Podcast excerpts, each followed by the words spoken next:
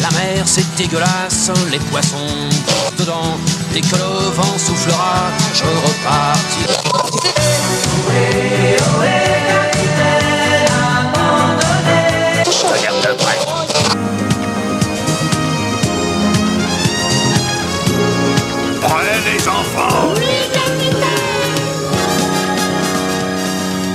Et bonjour ou bonsoir et bienvenue dans l'Escale, l'Escale, le podcast du webzine soundbather.fr. Je suis Christophe alias Enjoy the Noise, votre capitaine de bord pour cette croisière et je m'en vais vous présenter l'équipage qui m'accompagne aujourd'hui. Comment ça va Coco? Eh bah écoute, ça va très bien. euh, Voilà, c'est c'est déjà bien. Comment ça va Dretalcor? Écoutez, ça va très très bien. J'espère que votre journée se passe au- tout aussi bien que la mienne. Dites-le moi en commentaire, ça m'intéresse. Comment ça va Mégastronomeur Bah écoutez, ça va très bien. Et toi Mier, est-ce que ça va bien? Non, moi ça va pas, non. non, si ça va, mais c'est juste qu'il fallait, fallait couper avec tout ça, c'est tout, c'est c'est nécessaire. Ah bah tant pis. Et toi Cédric, comment ça va? Euh, bah ça va, mais il fait froid. C'est quoi ces températures? Ah bah c'est l'automne, hein Ah bah oui, hein. on attaque l'automne évidemment. Ouais, mais c'est- surcoté. Ouais, non. T- T'écouteras l'ép- t'écouteras l'épisode et tu verras qu'il y aura quelqu'un ici présent qui a bien défendu l'automne. Retrouvez le podcast L'escale sur l'automne sur soundbather.fr. Hop, petite pub au passage. Je rappelle du coup, transition, je rappelle euh, le principe de l'émission L'escale. Donc on s'est donné un thème pour cet épisode. Chacun a choisi un album ou un EP en rapport avec ce thème, un album ou un EP qui va nous présenter. L'épisode d'aujourd'hui a pour thème, eh bien tout simplement, l'océan. Ah, voilà. Un thème, euh, vu la thématique générale qu'on a développée pour le site, c'était un peu obligatoire d'y passer euh, sur l'océan. Ouais, c'est vrai, ça c'est vrai. Oserais-je dire que vu notre thème, c'est un thème un peu bateau? Voilà, ça c'est fait. Je savais pas qu'on avait accueilli Tex euh, désormais. Bah, tu sais, depuis qu'il est parti de France 2, nous on l'a proposé euh, de revenir, bon pour beaucoup moins d'argent évidemment, mais il a accepté. Hein. Il, a fait un, il fait un retour. Il en avait marre d'écrire ses black attacks euh, chez à VC fait. Book, hein, voilà, excusez-nous. on, a- on aime bien, on aime bien récupérer les rejetés du PAF. Tout à fait. Donc du coup, l'océan, est-ce que ça vous évoque quelque chose en particulier avant qu'on commence? Ouais, ça m'évoque euh, la saveur océan. Enfin, ça m'évoque surtout la senteur océan dans les blocs WC, mais sinon c'est sympa. hein. Oh, c'est quand même pas très classe. On reste sur la thématique avec Lex, VC Book, euh, Canard WC, tout va bien. Écoutez, personnellement, je garderai toutes mes impressions sur l'océan pour ma chronique. Moi, l'océan, ça me fait penser à de l'eau. Je sais pas pourquoi. Ouais, j'avoue. Moi j'avoue, ça me donne envie de pisser un peu. C'est vraiment une remarque de cerveau cosmique, ça. Non mais on va rester sur le thème du pipi justement. On va enfin vous mettre des petits Ah bruits bah, pipi, ASMR bloc d'écoulement WC, d'eau. c'est lié, hein, ça y Tout à est. fait, voilà. On va vous mettre des petits bruits d'écoulement d'eau. Vous en faites pas, vous serez aux anges. N'oubliez pas que ce podcast est sponsorisé par Canard WC. Ayons une petite pensée pour ceux qui découvriront l'escale avec cet épisode. En plus, ils vont penser l'escale, ça doit être l'océan, ça doit être leur épisode le plus ça. important. Non, non, pipi, canard WC, c'est parti, mon gars. Bah, l'escale, c'est pas la Oh, mer y à a- boire. hein.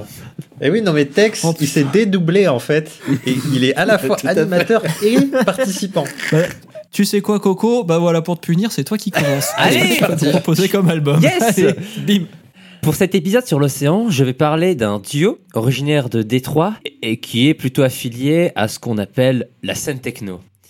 Je vais parler de Neptune's Lair, un album du duo Drexia. Alors, petit addendum, j'ai parlé de techno, mais c'est précisément de l'électro-techno. C'est-à-dire que, historiquement parlant, l'électro, bien avant d'être un terme fourre-tout pour désigner le genre à part entière, c'est une musique qui était reconnaissable pour ses caisses claires et qui était symbolisée par une machine, le Roland TR-808. Cette espèce de boîte à rythme qui définira euh, le son tel qu'il sortira dans les années 80 et qui donnera aussi euh, une impulsion à la scène hip-hop par ailleurs.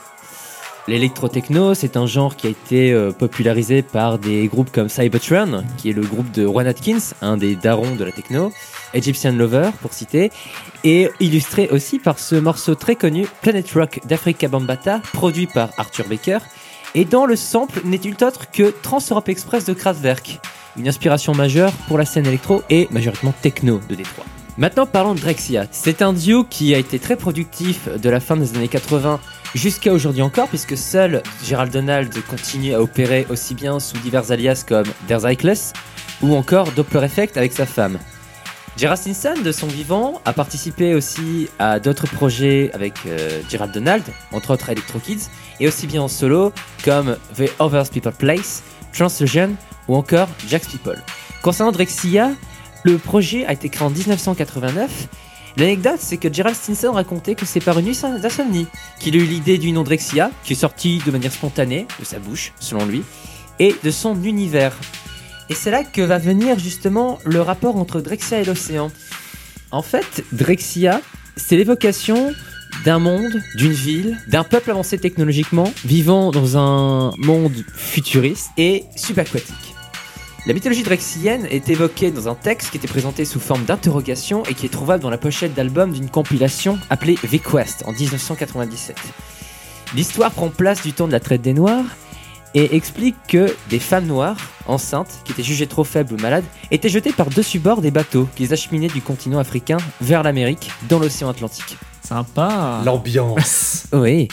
Et oui, ça peut avoir un écho d'ailleurs avec euh, l'actualité euh, contemporaine. Malheureusement.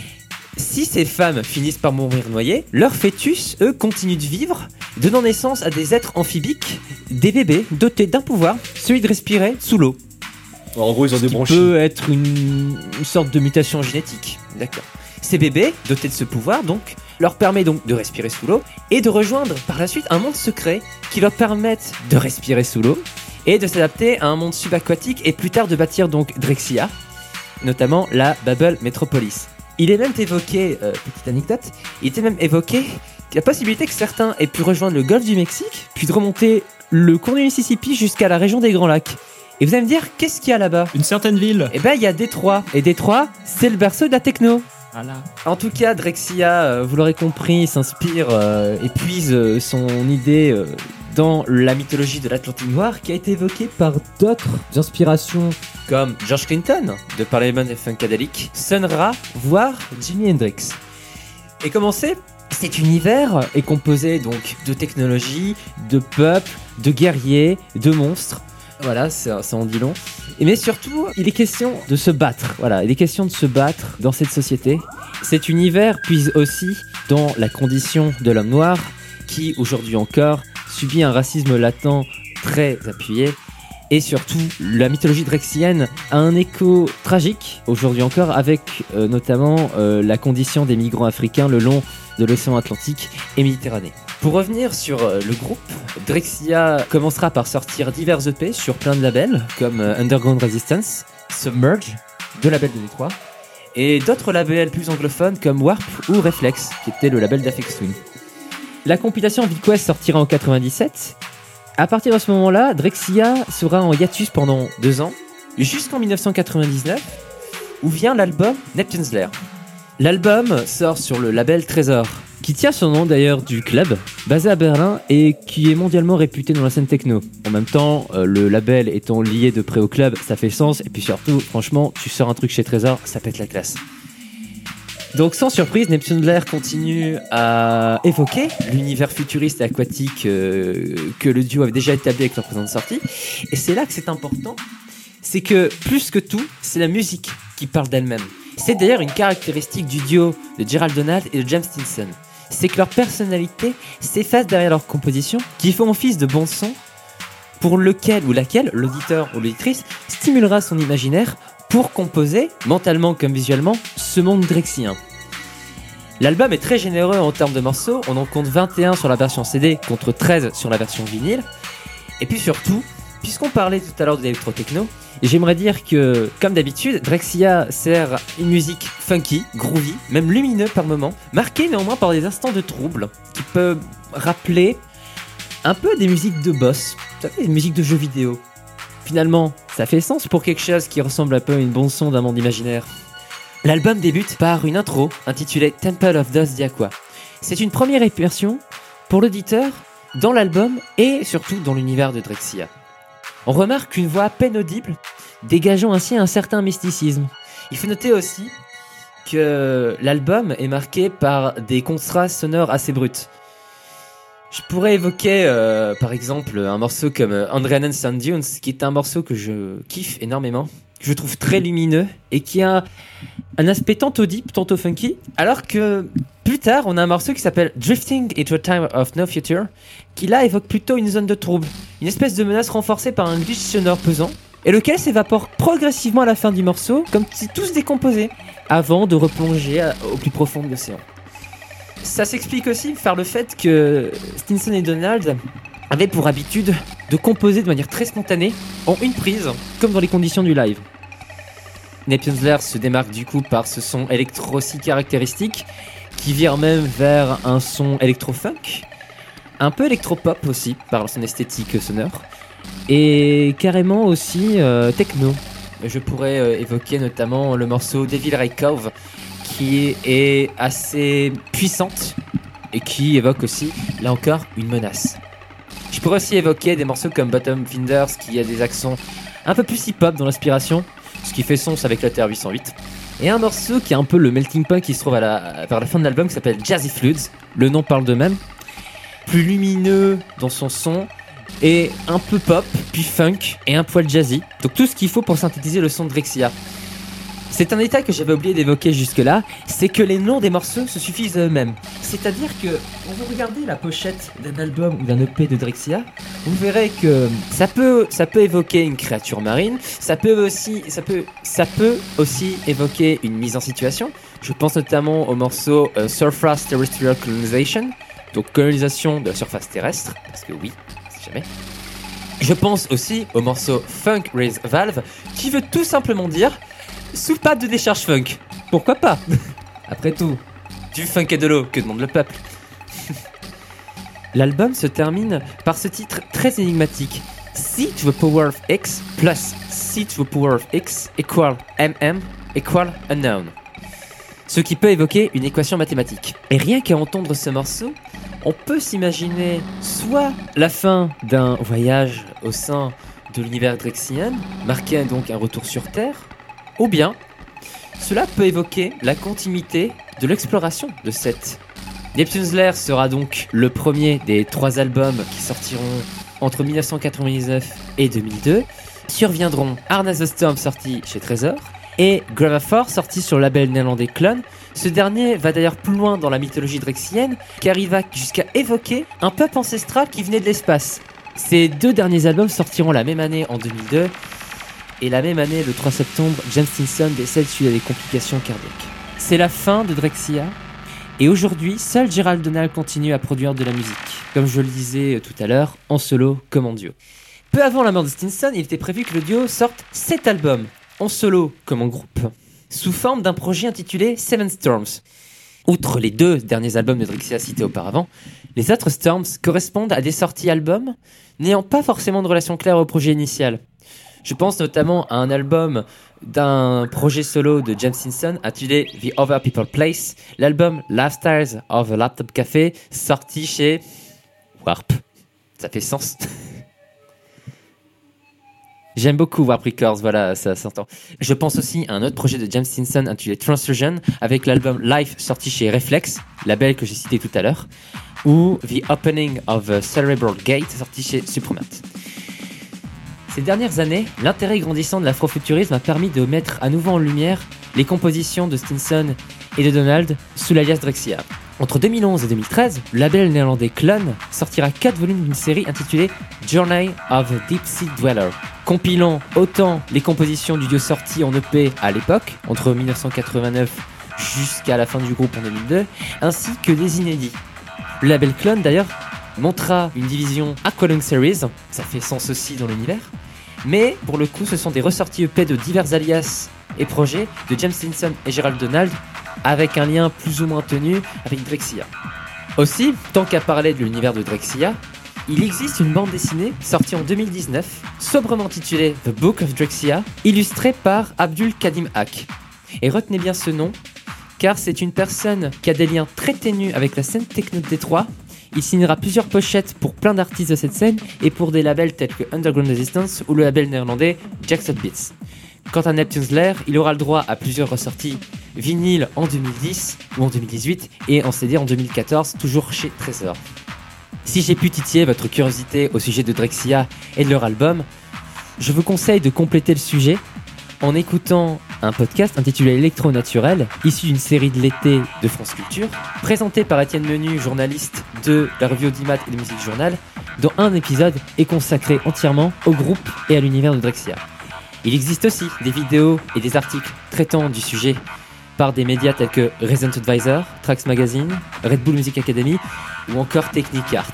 Bon, ça c'était leur mérite, mais passons. Si vous voulez aller encore plus loin, il existe un blog qui compile des archives d'interviews et d'albums liés au travail de Gerald Donald et de James Stinson qui s'appelle Drexia Research Lab.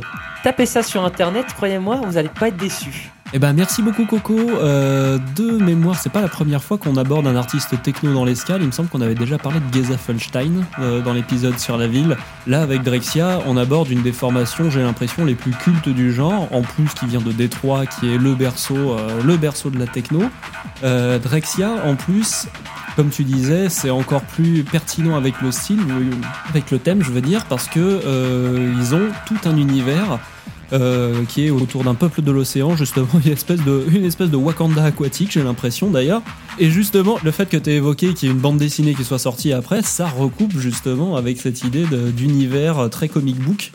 Et euh, j'ai été tombé sur des cases de la BD, j'ai l'impression, en faisant mes petites recherches sur Drexia euh, en préparation du podcast. Cette bande dessinée était un projet qui tenait à cœur pour euh, Abdul Kadim Haq. Il a été lancé d'abord sous forme de crowdfunding avec succès, ce qui a permis donc de pouvoir euh, diff- de publier puis de diffuser en fait ce livre qui est disponible en vente sur euh, internet. Vous le trouverez très facilement si vous tapez The Book of Drexia. Yes, ou tout simplement Drexia d'ailleurs, euh, si vous cherchez sur Google Images, vous allez trouver énormément, j'ai l'impression, de cases de cette bande dessinée. Cet épisode est sponsorisé par votre libraire local. Cet épisode de l'escale est sponsorisé par la Fnac, n'oubliez pas. On est obligé de citer d'autres marques, euh, Amazon, la Fnac, Cultura, voilà, voilà je pense qu'on peut s'arrêter là. Pour rejoindre ce que tu dis, la Bubble Metropolis est à Drexia ce que le Wakanda est à Black Panther finalement. On est dans un monde imaginaire qui va de pair avec l'afrofuturisme.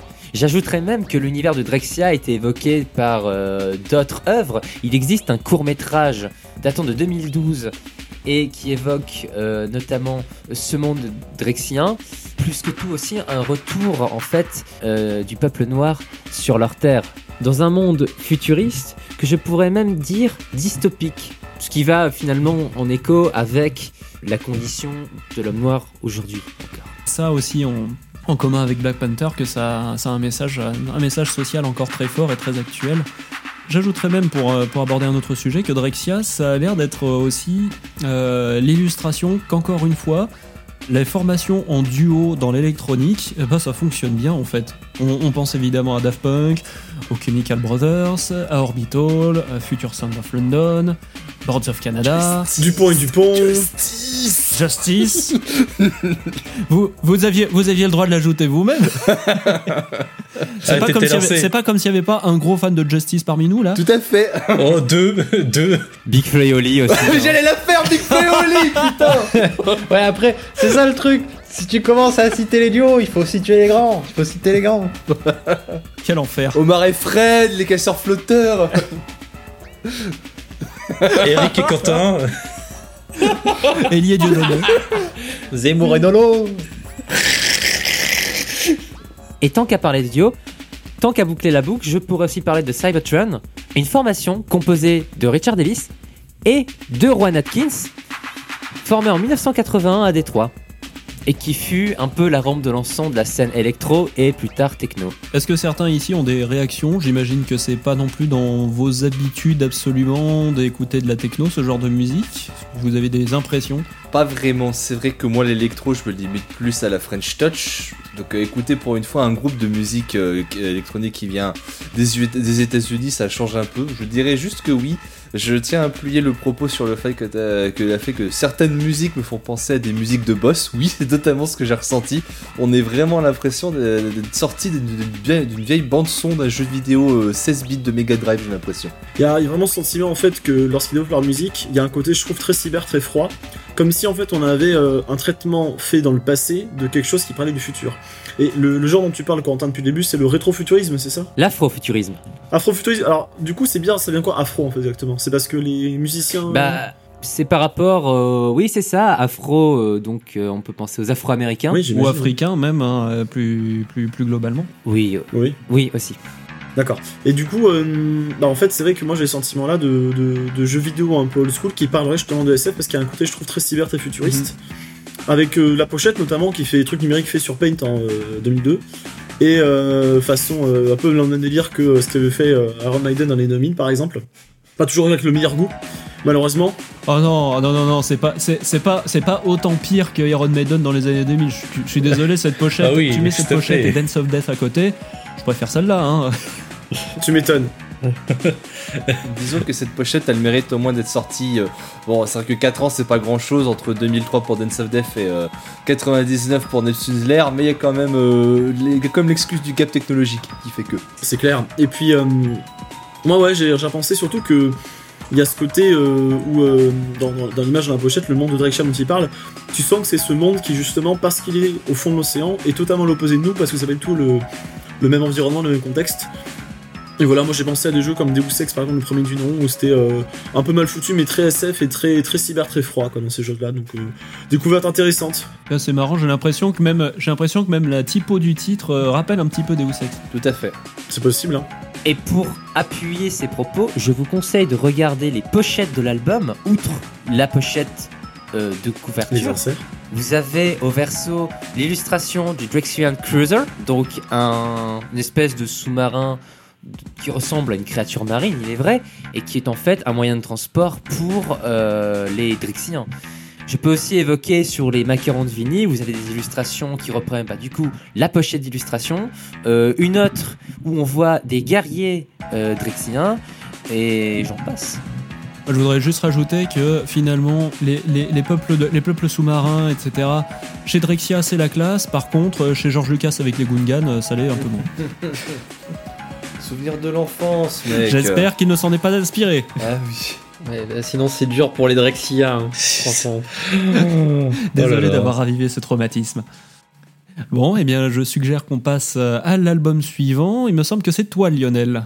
Qu'est-ce que tu as à nous proposer? Tout à fait. Quelque chose de très surprenant te connaissant, je crois. Oui, mais après, tout le monde ne connaît pas mes, mes appétences pour certaines musiques, évidemment. Comment T'as choisi un album de Thérapie Taxi? Waouh Lionel, tu te sors d'ici. Quel est le lien avec l'océan? Va falloir que tu nous expliques. Je donne dessus. Bah, c'est qu'en fait, euh, il mérite, c'est c'est que les albums de Thérapie Taxi méritent d'être sous les fonds marins, d'être au fond, au fond, Ne au fond polluez pas les océans, ceci est un message d'utilité publique.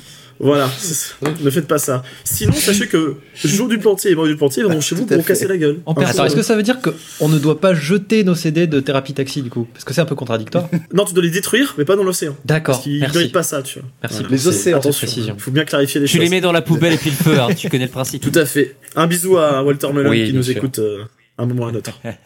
Donc, bah écoutez, c'est simple, je vais commencer avec un contexte de, de scène pour poser la chose, et vous allez voir après, ça va se développer. C'est à chaque fois la même chose.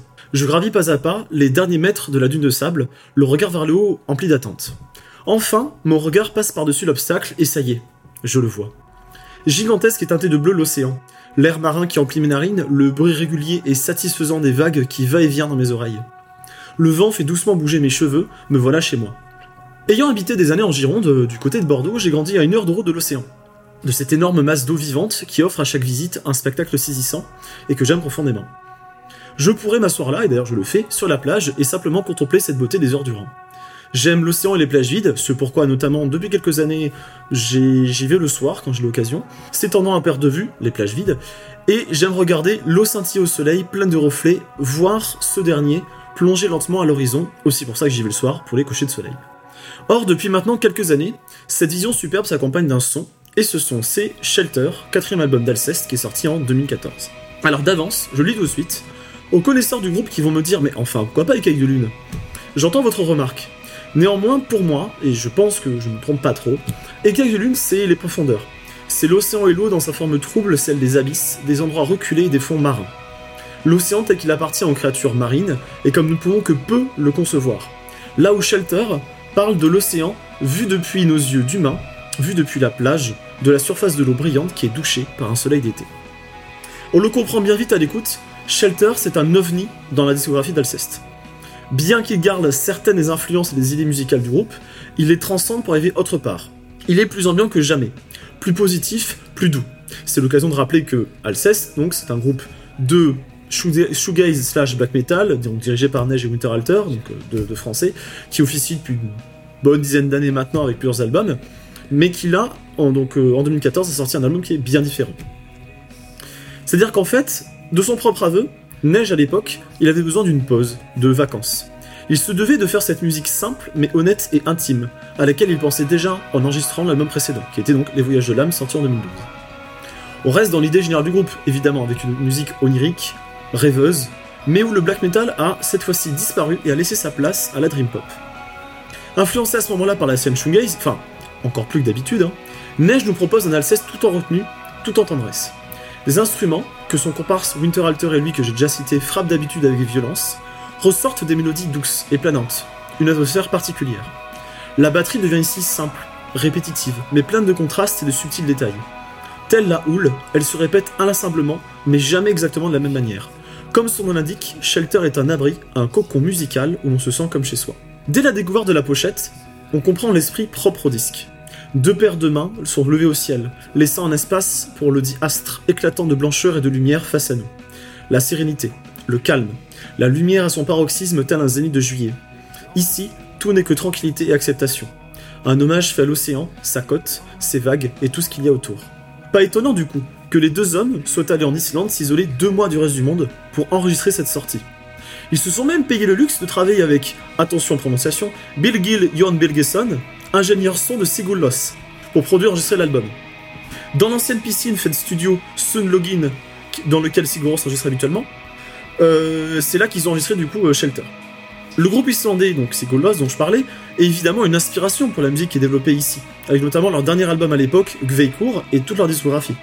Neige voulait un son organique, moins propre, plus proche de nous que celui présent habituellement dans Alceste, qui est très, euh, propre, très clean, il dit lui-même de manière un peu euh, clinique.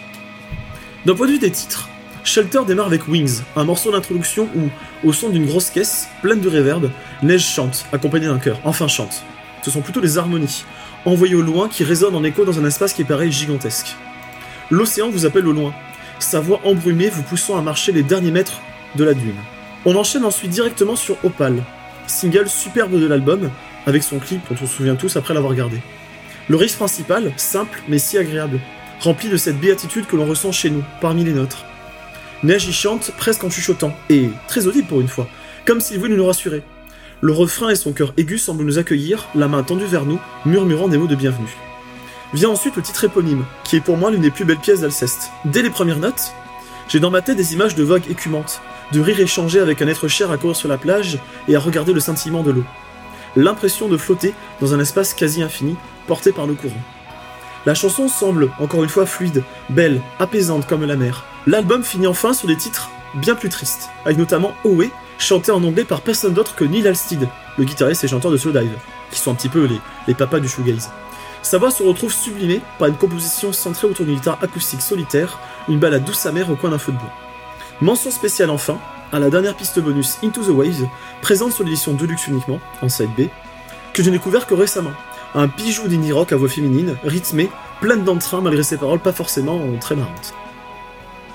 Avec cet album, Neige vous invite pour un instant dans son abri à lui, à ces moments de paix qu'il expérimente en contemplant la mer, l'océan et la côte, où il échappe au bruit, au stress et à la pression du monde qui l'entoure. Dans la discographie d'Alceste, Shelter reste quelque chose d'unique, un moment fugace, une pause où l'on s'arrête un instant pour souffler et regarder autour de soi, pour se retrouver, se ressourcer et repartir de plus belle. Fuir les vacarmes d'ici-bas et aller chercher la quiétude qu'il nous faut au creux des vagues. L'album est une de ces choses belles par leur simplicité, leur honnêteté, leur ouverture vers les émotions de leurs créateurs qui sont mises à nu. Si vous ne le connaissez pas déjà, j'espère que vous trouverez un jour votre abri, et d'ici là, vous pouvez toujours essayer d'écouter Shelter. Eh ben merci Lionel, effectivement c'est un bien bel album d'Alceste, celui-là comme tu disais une véritable, une véritable parenthèse dans leur discographie, puisque rappelons-le c'est un groupe qui à la base, enfin un projet qui à la base s'inspire à la fois du shoegaze et du black metal, même s'il se revendique plus shoegaze euh, que black metal finalement. Et euh, Shelter, oui, c'est la, euh, c'est la manifestation, on va dire, la plus pure de ces, ces influences shoegaze. J'avais même pas retenu qu'il avait été enregistré en Islande, donc avec Birgir que- qui est le, qui est euh, le producteur de, Sigur Rós, mais je ne savais pas qu'ils avaient été directement se- s'isoler là-bas et finalement qu'ils aillent dans le même studio que Sigur euh, ça me paraît, ça me paraît très logique maintenant.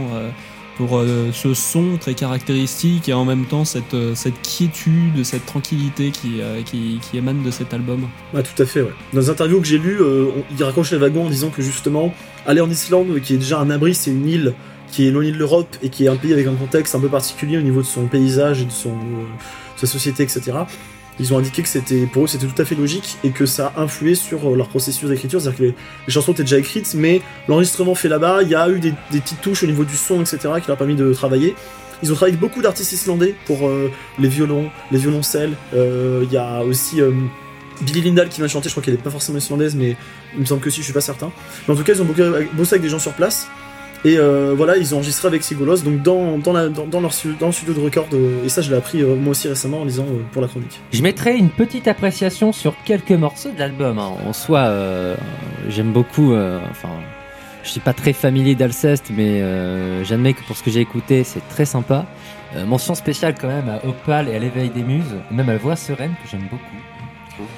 C'était un morceau qui, qui m'a bien accroché au, au trip, on va dire ça. Alors je voulais euh, juste d'ailleurs revenir sur un truc que tu as dit. C'est euh, en parlant des voyages de l'âme, c'est vrai que l'influence de Shelter en fait était déjà sentie sur cet album avant. C'est-à-dire qu'on sent qu'il a envie d'aller vers des espaces vachement plus rêveurs, vachement plus légers. Oui. Et voilà, ça fait vraiment. Enfin, c'est pour ça que je pense que ça fait vraiment plaisir aussi à une certaine frange des fans d'Alceste qu'il aille dans ce recoin-là à fond. Et euh, moi personnellement, qui suis fan de ce qu'il avait déjà ajouté dans les voyages de l'âme, c'est-à-dire avec ses petites harmonies supplémentaires et tout, et là qu'il aille à fond dans ce délire, ça m'a fait tellement plaisir en l'écoutant que vraiment j'avais apprécié l'album pour ça aussi. Et il faut savoir qu'en fait, Nesh, c'est quelqu'un qui travaille beaucoup par réaction. C'est-à-dire que, en fait, quand il a fait, quand il, par exemple, dans, dans la discographie d'Alceste, chaque album a une réaction à ce qu'il a fait avant. C'est-à-dire que c'est, en fonction de comment il se sent, en fonction de ce qu'il veut faire, il va aller vers d'autres horizons. Et en fait, Les Voyages, c'est un album qui est plein d'harmonie, etc. Il touchait déjà cette influence vers Shelter. Mais en fait, lui, il a souvent un album d'avance. C'est-à-dire qu'au moment où il enregistrait Les Voyages de l'âme, il avait déjà dans sa tête les chansons de Shelter. Et il était même, il disait même qu'il était frustré parce qu'il voulait faire du Shelter et il était quand même enregistrer l'album parce que bah faut bien enregistrer un moment ou un autre, tu vois.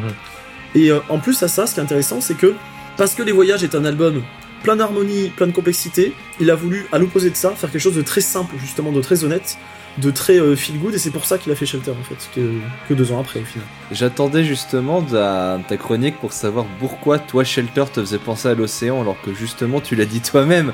Euh, Écaille de Lune est quand même un album plongé justement dans, la, dans le thème marin. Et euh, justement ton ressenti personnel je le comprends totalement parce que c'est un album que moi j'ai beaucoup écouté justement euh, dans des conditions où la lumière s'y prêtait justement comme sur la pochette d'album où le soleil euh, se croise avec les bras qui forment le A de Alceste. Et euh, j'avais beaucoup écouté ça justement à l'aube. C'est pour ça que moi, si je devais faire une chronique sur euh, Shelter, j'aurais plus pris ça pour un début de journée ou une fin de journée. Parce qu'il y a des chansons qui me font beaucoup plus, qui me font penser à cet, onirisme de début de journée qui au final s'accorde très bien justement avec l'océan. Moi, ma chanson préférée de, Shelter, c'est la L'éveil des muses. J'aime beaucoup justement cette répétition, cette ambiance qui se crée. Et euh, je me permettrai juste de dire, euh, s'il te plaît, Neige, si jamais on ne sait jamais, euh, tu arrives à écouter ça, mon cher Stéphane. S'il te plaît, rejoue des morceaux de Shelter parce que autant Délivrance, ok, c'est super cool de, de toujours finir sur ton concert avec, mais, euh, mais Délivrance n'est pour moi pas la meilleure pièce d'Alsace, bien que très bien en conclusion. Un petit ou un petit Opal ou un petit L'éveil d'Ibus, s'il te plaît, mec, ce serait cool, s'il te plaît. Pour manger, c'est ça. je lui ai dit la même chose, quand je les ai vus il y a deux ans, je lui ai dit la même chose, et je lui ai dit la même chose il y a deux ans, et il m'a dit, ouais, c'est vrai, on rejoue plus de Shelter, et ils l'ont toujours pas fait. Trahison. Mais sur la tournée Shelter en 2014, ils jouaient Opal, ils jouaient L'éveil des Muses, ils jouaient La Nuit, la nuit marche avec moi. Enfin, ils ont joué, ils jouaient la moitié de l'album, donc c'était c'était la bonne époque. Non mais et c'est là que je trouve que justement ces, ces ressentis sont très bienvenus, qu'il a bien fait de composer Shelter, la parenthèse d'Alceste, parce que pour qu'il puisse ensuite revenir à son son Black Gaze, tu sens que Shelter lui a fait du bien pour qu'ensuite il était apaisé pour composer pour composer euh, Kodama, qui est donc qui est moi mon album préféré d'Alceste, et donc euh, rien que pour avoir composé ce bijou qu'est Kodama, qui est un de mes albums préférés de tous les temps, merci Shelter. Et pour rebondir sur les propos de gamme, c'est vrai que Shelter, euh, je me suis fait une espèce de, de projection imagée, mais je pense que Shelter, c'est typiquement le genre d'album que tu pourrais écouter euh, sur la plage, à contempler l'océan et même voir le soleil se coucher, quoi. C'est prévu pour. que ça C'est prévu pour, prête ouais. vachement bien. Et en fait, il tourne autour du, il tourne autour du concept d'un abri qui peut être euh, un lieu, qui peut être un- une personne, qui peut être une chanson, qui peut être tout ce que tu veux. Et Neige, je vais parler de ça parce que bah, du coup, lui a grandi pas à côté de la plage, hein, il a côté autour d'Avignon, mais il y allait souvent. Je crois qu'en fait, du coup, quelque part, d'une manière ou d'une autre, il devait avoir un moyen d'habiter pas trop loin de la plage, un truc comme ça. Et donc, euh, c'est pour ça qu'il y était. Il a grandi très exactement à Bagnols-sur-Cèze et effectivement, Exactement. on peut s'y baigner. Je l'ai fait. Voilà. mais il y a en fait, à Ben il n'y a pas l'océan, il n'y a pas la mer. Mais Non, non, déjà, d'une part, il y a des rivière. lacs, j'imagine, il y a des rivières, un truc comme ça, donc ça C'est une rivière, c'est la 16. Et Ah. après, je pense surtout ce qui s'est passé, c'est que euh, de, de ce que je sais, il me semble qu'il a déjà, il a souvent été à l'océan pour, euh, pour, pour là-bas parce qu'il adorait y aller. Et du coup, il a passé beaucoup de temps là-bas. Et donc, c'est de, de cette expérience-là, de ces, de ces mém- mémoires, ouais, mémoires, de ces souvenirs en fait euh, liés à l'océan qu'il a composé l'album en partie. Quoi. Oui, et puis même pour donner un petit peu l'esthétique de l'album, il suffit, outre la pochette, de regarder le clip d'Opal que tu, que Tout tu fait, évoquais ouais. tout à l'heure. Alors là, c'est. Ouais, c'est euh, c'est c'est l'aube euh, sur la plage avec la petite barque, avec les fumigènes colorés, avec euh, avec euh, avec les craies de couleurs, etc. C'est euh, oui, c'est vraiment quelque chose de très euh, de, de très insouciant, de très naïf presque même. Hum, hum, hum. C'est le but, oui. Bien, bah je suppose qu'on peut terminer sur cet album. Euh, le prochain, qu'est-ce que tu nous as préparé, Guillaume? Oh, je vous ai préparé un petit peu de brutal death metal, je pense que ça réveillera tout le monde un peu. Ah oui, l'océan, ah oui, tout cas, tout cas, tout cas. En tout cas, non, évidemment, je, évidemment, le tirage au sort des, euh, des participants fait que vous allez avoir deux petites bulles d'onirisme. Lionel est commencé avec Shelter, je terminerai cette petite bulle avec euh, mon album. Et cet album, quand, ça, quand, quand j'ai décidé de parler de l'océan, je me suis posé cette question. Quel album pour vous parler de l'océan? Ce fut la première question que je me suis posée lorsque j'ai choisi de vous parler de ce thème. Sauf que voilà, je fus vite pris au dépourvu car euh, malgré la myriade de musique que j'ai engloutie, il n'y a que peu d'albums de mon répertoire qui ont décidé de s'intéresser aux grandes étendues d'eau de la planète. Hein, que voulez-vous, c'est ça d'être un stonerhead où tous les artistes que tu écoutes parlent de trip dans le désert ou dans l'espace à base de bonne marijuana. La marijuana. Rappelons-nous ce message d'intérêt général, ne vous droguez pas parce que la drogue c'est mal, monnier. Ne touchez pas à la droge. Mais bon, j'ai plus d'un genre dans mon petit sac d'explorateur sonore et la thématique des océans est si vaste que forcément il n'y avait pas que le commandant Cousteau ou James Cameron qui s'intéressaient à ceci. Alors, Ocean Machine de Devin Townsend peut-être. Ah, j'aurais pu, mais euh, laissons-le tranquille encore un bon moment ce bon vieux Devin. On y reviendra en temps voulu. Pelagial de The Ocean alors. Alors il s'avère que je me suis fait couper l'herbe sous le pied par notre cher Cédric, comme vous avez vu dans la description. J'avoue ma Oh, défaite. Comment ça tisse salement? Ça tise salement. C'est dans la description de toute façon, donc euh, et euh, donc je laisserai mon- je laisserai notre cher Cédric parler euh, de cet album. J'avoue ma défaite. C'est Anthony truand mon esprit qu'un as perdu la bagarre. oui tout à fait. C'est Anthony truand mon esprit qui a un souvenir intense mais remonté à la surface. Une soirée d'été à s'amuser sur le littoral de la côte bretonne avec des amis qui me faisaient découvrir un artiste avec un album. Alors qu'à l'époque, je ne jurais encore que par euh, des amplifications extrêmes, on m'a mis dans les oreilles un genre dont je ne pensais pas aimer au premier abord. Mais lié au contexte de cette chaude soirée estivale, est entré en moi pour ne plus jamais en ressortir et compose maintenant un livre très spécial que je range évidemment à cœur dans les meilleurs moments de ma bibliothèque de souvenirs. Oui, encore une fois, je raconte ma vie, que voulez-vous euh, Vous me direz combien je vous dois à la séance de psy, hein Tout à fait, 72 euros. Alors, cet album que composait la bande originale de ce parfait crépuscule, c'est un album de musique électronique et porte le nom de Dive, et c'est le troisième album de Taiko. Replaçons donc un peu de contexte. Le nom qui se cache derrière ce projet est celui de Scott Hansen, qui avant d'être producteur était graphiste et photographe sous nom de ISO 50, et qui exerçait dans sa ville natale de San Francisco.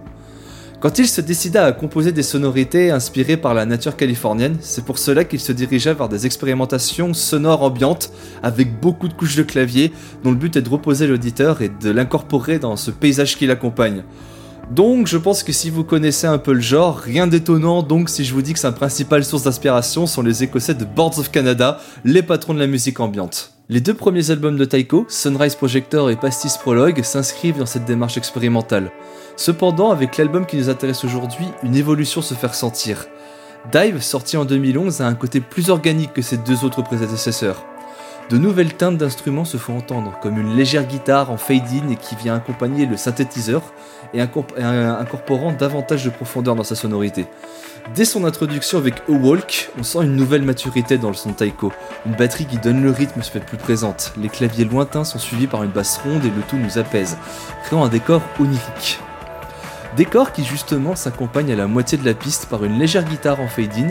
Cette ouverture développe le nouveau son exploré par Taiko et résume en quoi sa carrière est devenue si intéressante. En quittant les territoires de l'ambiance expérimentale, Scott va désormais s'aventurer dans la dream pop, un genre dont cette première chanson, il comprendra tous les codes pour nous préparer à la suite de l'aventure. Car même s'il est vrai que A Walk, que vous entendez tous en fond sonore depuis euh, le début de cette chronique, est un des plus gros succès du Californien, il ne faut pas limiter l'œuvre qu'à cette onirique chanson. Le disque regorge de, double, de douze pépites qui ne sont que là que pour nous faire voguer sur des eaux paisibles que construisent les claviers et les autres instruments. Parfois, ces mêmes claviers laissent leur place de maître du navire à leurs collègues, comme sur les chansons Daydream et Mélanine où une guitare acoustique nous donne le chemin à suivre. Tout l'album se veut bienveillant et euh, suit une construction précise où on s'enfonce dans notre écoute, avec plus de teintes qui se font ressortir. Le but ici est de simplement créer un climat propice à la symbiose entre l'auditeur et son environnement. On est réveillé que de rares fois de, notre voyage, comme par exemple avec l'éponyme Dive, qui nous rappelle à la surface avec l'unique chant que l'on entendra sur tout l'album. Des parties plus dansantes aussi se font entendre à fur et à mesure que l'on avance dans notre écoute. Par la suite, on explore justement de nouveaux fonds sonores et cela se retranscrit par une excitation de notre esprit, et le tout se met en mouvement avec des parties un peu plus endiablées comme sur Coastal Break ou Epigram. Alors, bien loin l'envie de vous développer tout le contenu morceau par morceau de l'album, je vous invite tout simplement à l'écouter par vous-même et d'aller plus loin que le trio d'ouverture A Walk, Hours et Daydream, qui sont totalement imprégnés de cette texture propre à la chillwave. L'album regorge de surprises et vous donne immédiatement envie de vous reposer dans cet univers acoustique que construit Taiko. Car oui, si vous ne l'avez pas compris, au cas où ça ne sautait pas aux yeux, ce troisième album est totalement conçu dans une optique que de rendre hommage à ces environnements aquatiques que sont les océans. De par son nom, sa pochette, il nous invite littéralement à plonger avec lui dans une mer calme, baignée de quiétude et qu'on ne quittera que de pas de tout disque. Les synthétiseurs naviguent dans un flot continu et de notes emplies de réverb qui créent une odyssée maritime. Odyssée ponctuée par un leitmotiv particulier de sons de bagues qui s'avaquent sur la plage, procurant ce doux son apaisant qu'on entend à chaque début de morceau. Son objectif est de nous plonger dans une fraîcheur à la fois estivale et maritime qui est totalement réussie. Dans la discographie de Taiko, c'est de loin mon disque préféré, de par ses ambiances uniques et cette dream pop poussée au paroxysme. Dream pop que bien que présente dans la suite de sa discographie, sera un peu plus diluée avec d'autres genres comme le shoegaze sur l'album suivant, Awake, que je vous conseille aussi. Bercé par le bruit des vagues et enivré par la joie des vacances en bonne compagnie, c'était, c'est comme ça que j'ai découvert cet album, dans les meilleures conditions possibles, assis sur une plage, les pieds massés par le sable et les oreilles bercées par le bruit des vagues, en train de contempler le soleil se coucher à l'horizon. J'ai l'intime conviction que Scott Hansen avait exactement le même paysage devant lui lorsqu'il esquissa pour la première fois Dive et décida d'en faire un hommage aux océans calmes qui nous accompagnent depuis toujours. Pour moi, c'est l'album parfait à vous conseiller lors de vos vacances lorsque vous décidez de partir en randonnée sur la plage le soir venu. Ces ambiances sont forgées pour cet instant d'émerveillement où l'on contemple l'horizon et il est impossible de ne pas ressortir de l'écoute avec un grand sourire aux lèvres. Rien que d'y penser, j'ai envie de repartir longer le littoral sous un ciel orangé pour profiter une nouvelle fois de ce paysage unique qui a marqué au fer rouge cet album de Taiko dans ma mémoire et comme l'allégorie de l'apaisement maritime. Cela prouve une nouvelle fois de plus que certaines musiques sont des expériences uniques qui sont profondément en nous quand la parfaite alchimie prend place. Le bon moment, la bonne chanson, et vous voilà parti ailleurs, bercé par l'arrivage d'une mélopée douce qui nous fait apprécier ces petits moments que nous donne la vie.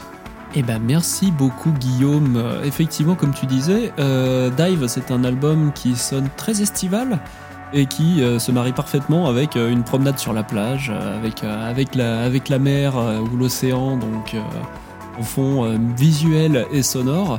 Et euh, oui, effectivement, Taiko c'est maintenant, je dirais, un des poids lourds de la musique ambiante, electronica et voire chillwave. Le nom de le nom du genre dit tout, hein, chill, c'est censé être de la musique très tranquille et effectivement la musique de Taiko a toujours été, euh, a toujours été, on va dire, vecteur, vectrice d'apaisement et ça se vérifie sur quasi tous ses albums en fait. Et celui-là particulièrement. Dernier album d'ailleurs avant, euh, dernier album avant que, avant que Scott Hansen ne s'entoure d'autres musiciens pour les enregistrements et pour le live aussi. Comme tu l'avais très bien dit, je vous ravite, je vous ravite au Vedi Vini Vinyl de notre cher Christophe d'Enjoy Denos qui avait parlé de Awake de Taiko qui résume très bien la carrière de Taiko dans, ces- dans cet épisode. Et je vois toujours pas qui c'est ce bonhomme. Je sais pas, mon m'a- dit que c'est un sale con. Je sais pas, mais bon. M'a dit la même chose. Euh, c'est vrai que Taiko est devenu un de ses poids lourds justement parce qu'avec les albums qui euh, de fin de carrière, enfin fin de carrière pour le moment, euh, qu'il n'a pas mis de suite à sa carrière avec Epoch et Weathers, il a quand même gagné euh, deux Grammy grâce à ses albums. Et justement, tu l'as très bien résumé, Taiko est une musique estivale et euh, aucun, de ses aucun de ses albums n'est fait pour être écouté euh, en cas de bad mood. Justement, c'est un, la musique de Taiko est faite pour vous donner la, pour vous donner le sourire aux lèvres. Oui, voilà, c'est vraiment de, c'est vraiment de la mer calme, de la mer euh, sur, sur laquelle, sur laquelle on, on, pose l'esprit et on laisse, et on laisse voguer au gré, euh, au gré des vents euh, tranquillement, quoi. Et ce côté vraiment chaleureux et euh, ce côté vraiment chaleureux, estival et, euh, euh, réconfortant de Taiko, ça se ressent aussi pendant les performances live qui sont très visuelles, qui ont avec beaucoup de vidéos, de projections, etc. Scott Hanson étant effectivement à la base un graphiste et photographe, ça se ressent aussi dans, euh, dans les prestations live, donc avec le groupe qui joue et avec beaucoup de projections de vidéos. Et Taiko, c'est d'ailleurs bah, le dernier concert que j'ai vu avec Coco d'ailleurs, hein, euh, avant le confinement et euh, peut-être à la sortie de ce podcast, malheureusement, le dernier concert que j'aurais vu tout court. euh, De, de l'année et- 2020. euh, voilà, de l'année 2020 et peut-être même début d'année 2021. Voilà. Je tiens à rappeler justement à propos de cette perte de concert les, les paroles d'un grand parolier coronavirus. Connard de virus Putain Sacré Alain Bachung. Et sinon, pour, euh, pour Taiko, en tout cas, ce qui est intéressant, c'est que ben, moi, j'ai j'ai découvert, j'ai découvert il y a maintenant quelques années, mais notamment grâce à, à Christophe et aux autres gens comme ça, mais, euh, mais en fait, j'ai la même expérience que toi, en fait, Guillaume, puisque je l'ai écouté cet été, euh, sur la plage, dans le sud-est de la France, euh, vers chez moi, euh, vers un coucher de soleil, en écoutant Taiko. Et ce qui est bien, c'est que j'étais- avec des gens qui ne connaissaient pas. Donc, C'est-à-dire que j'avais mon enceinte audio à ce moment-là, et je salue les gens qui, si jamais ils écoutent pas là, sa- sachent de qui je parle. Et euh, je- on était posé là, je me suis dit, bah, tiens, je mets de la musique, j'ai mis Taiko, et je sais pas, ça a donné le, ça a donné le cue pour que tout le monde se taise et regarde la mer comme ça en silence pendant 20-30 minutes en écoutant le son. Et avec le recul, les gens m'ont dit, ah putain, c'est vachement bien et tout. Enfin, c'était, euh, c'est comme c'était le meilleur contexte possible. C'était parfait, c'était un, un coucher de soleil euh, qu'on a vu, et je crois que le lendemain, il y a eu des orages et tout. Enfin bon, c'était, c'était vachement bien pendant l'été, quoi. Il faut savoir que du coup, euh, Taiko, euh, moi je trouve que cet album, ce qui est intéressant, c'est que c'est vraiment ça, c'est ce côté, euh, un peu comme ce que je disais avec, Alceste, le, vraiment le soleil qui plonge à, l'ouest en fait. Et ça, c'est une vision qu'on ne peut avoir que sur bah, la côte française ou la côte plus au sud, en Espagne en Afrique, etc. Mais les côtes des océans qui sont orientées vers l'ouest. Donc par exemple, au Japon, tu peux pas voir ça par la même manière parce que tu vois pas le soleil plonger face à toi. Ah bah si, c'est une île, donc forcément t'as de l'eau. Je rappelle aussi, je rappelle aussi que, je rappelle aussi que Scott Hansen qui a créé Taiko donc est californien, donc il peut le voir justement. Voilà, il peut le voir. Donc côte ouest. Justement, mais c'est ce que j'allais venir en fait, c'est que le, il a sûrement très certainement vu les mêmes images et c'est marrant parce que tu comprends un petit peu le, le- le feeling de, de l'artiste parce que tu as ressenti la même chose en fait tout simplement. Et j'imagine que dans, dans le ceste aussi c'est un peu ça parce que c'est très particulier de voir là une, une boule, boule orangée telle que le soleil plongée à l'horizon avec toutes les couleurs qui va dans un truc où t'as tout l'horizon qui est, qui est libéré. Enfin c'est très très particulier. Et c'est toujours un album que j'écoute qui me fait penser vraiment ça à, et à la plage et au côté où tu sais ce moment où la chaleur de l'été fait que t'as l'impression de ressentir l'air de plus, plus facilement avec les odeurs, etc. Enfin, c'est, c'est très apaisant, c'est très très bien. Ah, là clairement, on a choisi les deux albums pour le contexte parfait pour le crépuscule euh, sur l'océan. Et bah tant qu'à parler de Taiko, et puisqu'on parlait du concert euh, où j'étais à l'Élysée Montmartre avec euh, Christophe ici présent, euh, moi je voudrais évoquer en parallèle le groupe Poolside qui joue en première partie et ça peut faire sens puisque Poolside c'est un peu ce côté euh, un peu soft rock qu'on peut retrouver aussi chez Taiko, évidemment aussi d'instruments électroniques. Euh, par contre Poolside euh, colle plus aussi vers la disco ou la new disco. hein. Ah oui, Poolside, c'est généralement un peu plus dansant, un peu plus festif en fait. Oui, mais ça peut faire sens aussi dans le fait que euh, ça s'écoute également au bord de plage, ce qui d'ailleurs est représenté sur leur dernier album, Lao Season, que je vous conseille, où la pochette c'est tout simplement deux types qui Mhm. regardent la mer au loin Tiens sur donc. la plage. Voilà, mais Poolside, oui, c'est plus, c'est un peu plus ambiance rosée piscine. hein. Oui, mais c'est, c'est, c'est, c'est expliqué dans le nom. Ah, alors là, directement, pardon, mais je ne peux pas accepter. Ça, ça, ça, je... Manquerait plus qu'on écoute de la house avec des baby carottes à côté, ça va pas. Je, je m'oppose à ce, à ce. Et bah, euh, je peux quand même dire que moi j'ai aussi j'ai eu la chance de voir Taiko en 2020, un des rares concerts que j'ai fait avec notre cher camarade Paul Brief à l'ancienne Belgique de Bruxelles. Et euh, je partage le même avis que vous, tout à fait. Je dirais pas plus que ça. Il n'est pas en mesure d'en dire plus. Oh, c'est là que je dois casser l'ambiance, moi ou... Non, parce que en fait, moi, euh, cet album. euh, On passe au suivant, non, je. non, euh, en fait, j'a- j'apprécie énormément Dive, mais euh, euh, au départ, je l'associais pas du tout à l'océan, même si bah, tout est fait pour y faire penser, effectivement, enfin les titres et tout ça. Parce qu'en fait, moi, je m'en servais pour musique quand, je bossais. Donc c'était pas du tout le, le même contexte. Mais après, c'est que je m'y retrouvais parce qu'effectivement, c'est une musique très reposante qui justement me permettait de me détendre. Ça, ça faisait du bien. Mais je comprends, je comprends tout à fait. Justement, la musique de Taiko, Oui, voilà. elle est effectivement très relaxante et aussi dans le sens où c'est un espèce de flow tranquille, mais euh, mais mais très euh, très très linéaire, très euh, très très tranquille, on va dire, d'une espèce de flow tendu où tu tu peux te laisser aller sur une activité même sur laquelle tu as besoin de te concentrer. Moi-même, Taiko, euh, écouter ça en travaillant, ça fait vachement bien le taf. Exactement. Mm, Tout à fait, oui. C'est quelque chose que j'ai fait aussi, euh, que je mettais quand je voulais me concentrer, avoir un fond sonore, mais pas trop dérangeant, parce que la musique que j'écoute habituellement, qui est un petit peu, euh, tu vois, enfin, comme ça, bah ça t'empêche un peu de se concentrer, parce que déjà t'es occupé à faire du tout seul dans ton appart, mais en plus ça te, dérange un petit peu. Donc Taiko c'est mieux pour ça. Puis même, alors je sais pas si c'est un lien direct, euh, si on peut ra- rattacher ça au fait que euh, Scott Hansen soit graphiste, euh, photographe, etc. Mais pour les métiers comme le mien, qui sont des métiers, enfin qui sont des travaux, on va dire créatifs, Taiko ça marche bien. Ouais, c'est de la musique assez inspirante, assez assez assez émulatrice quoi. Ça aère l'esprit. Mais finalement, euh, puisqu'on parle du travail de Scott Hansen euh, en tant que musicien, graphiste et photographe, ça fait sens euh, par rapport au label où a été euh, publié l'album, c'est Ghostly International, et eux, ils ont un motto, c'est vraiment plus que la musique en fait. Ils ont vraiment, en ce sens, un, un- ils ont à ce sens un catalogue d'artistes qui sont également aussi dans cette double pratique.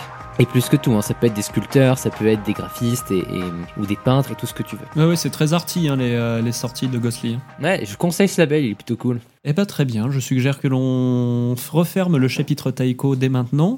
Le prochain, c'est toi Cédric. Qu'est-ce que tu as à nous proposer? Alors, euh, je vais vous proposer un petit album d'un petit groupe allemand euh, qui est qui n'a pas du tout d'actualité en ce moment. Absolument pas. Enfin, au Au moment où on enregistre. oui, exactement. Non, voilà. Savez-vous qu'ils ont sorti un single d'ailleurs Plus que Oh ça. putain, ça Plus que ça, et maintenant le, le running gag fin et l'album est sorti. Ouais, jusqu'au prochain album. Donc, l'océan m'inquiète. Non pas que j'en ai peur, mais je me méfie de l'eau trop profonde dès que je ne peux plus avoir la tête hors de l'eau en touchant le fond.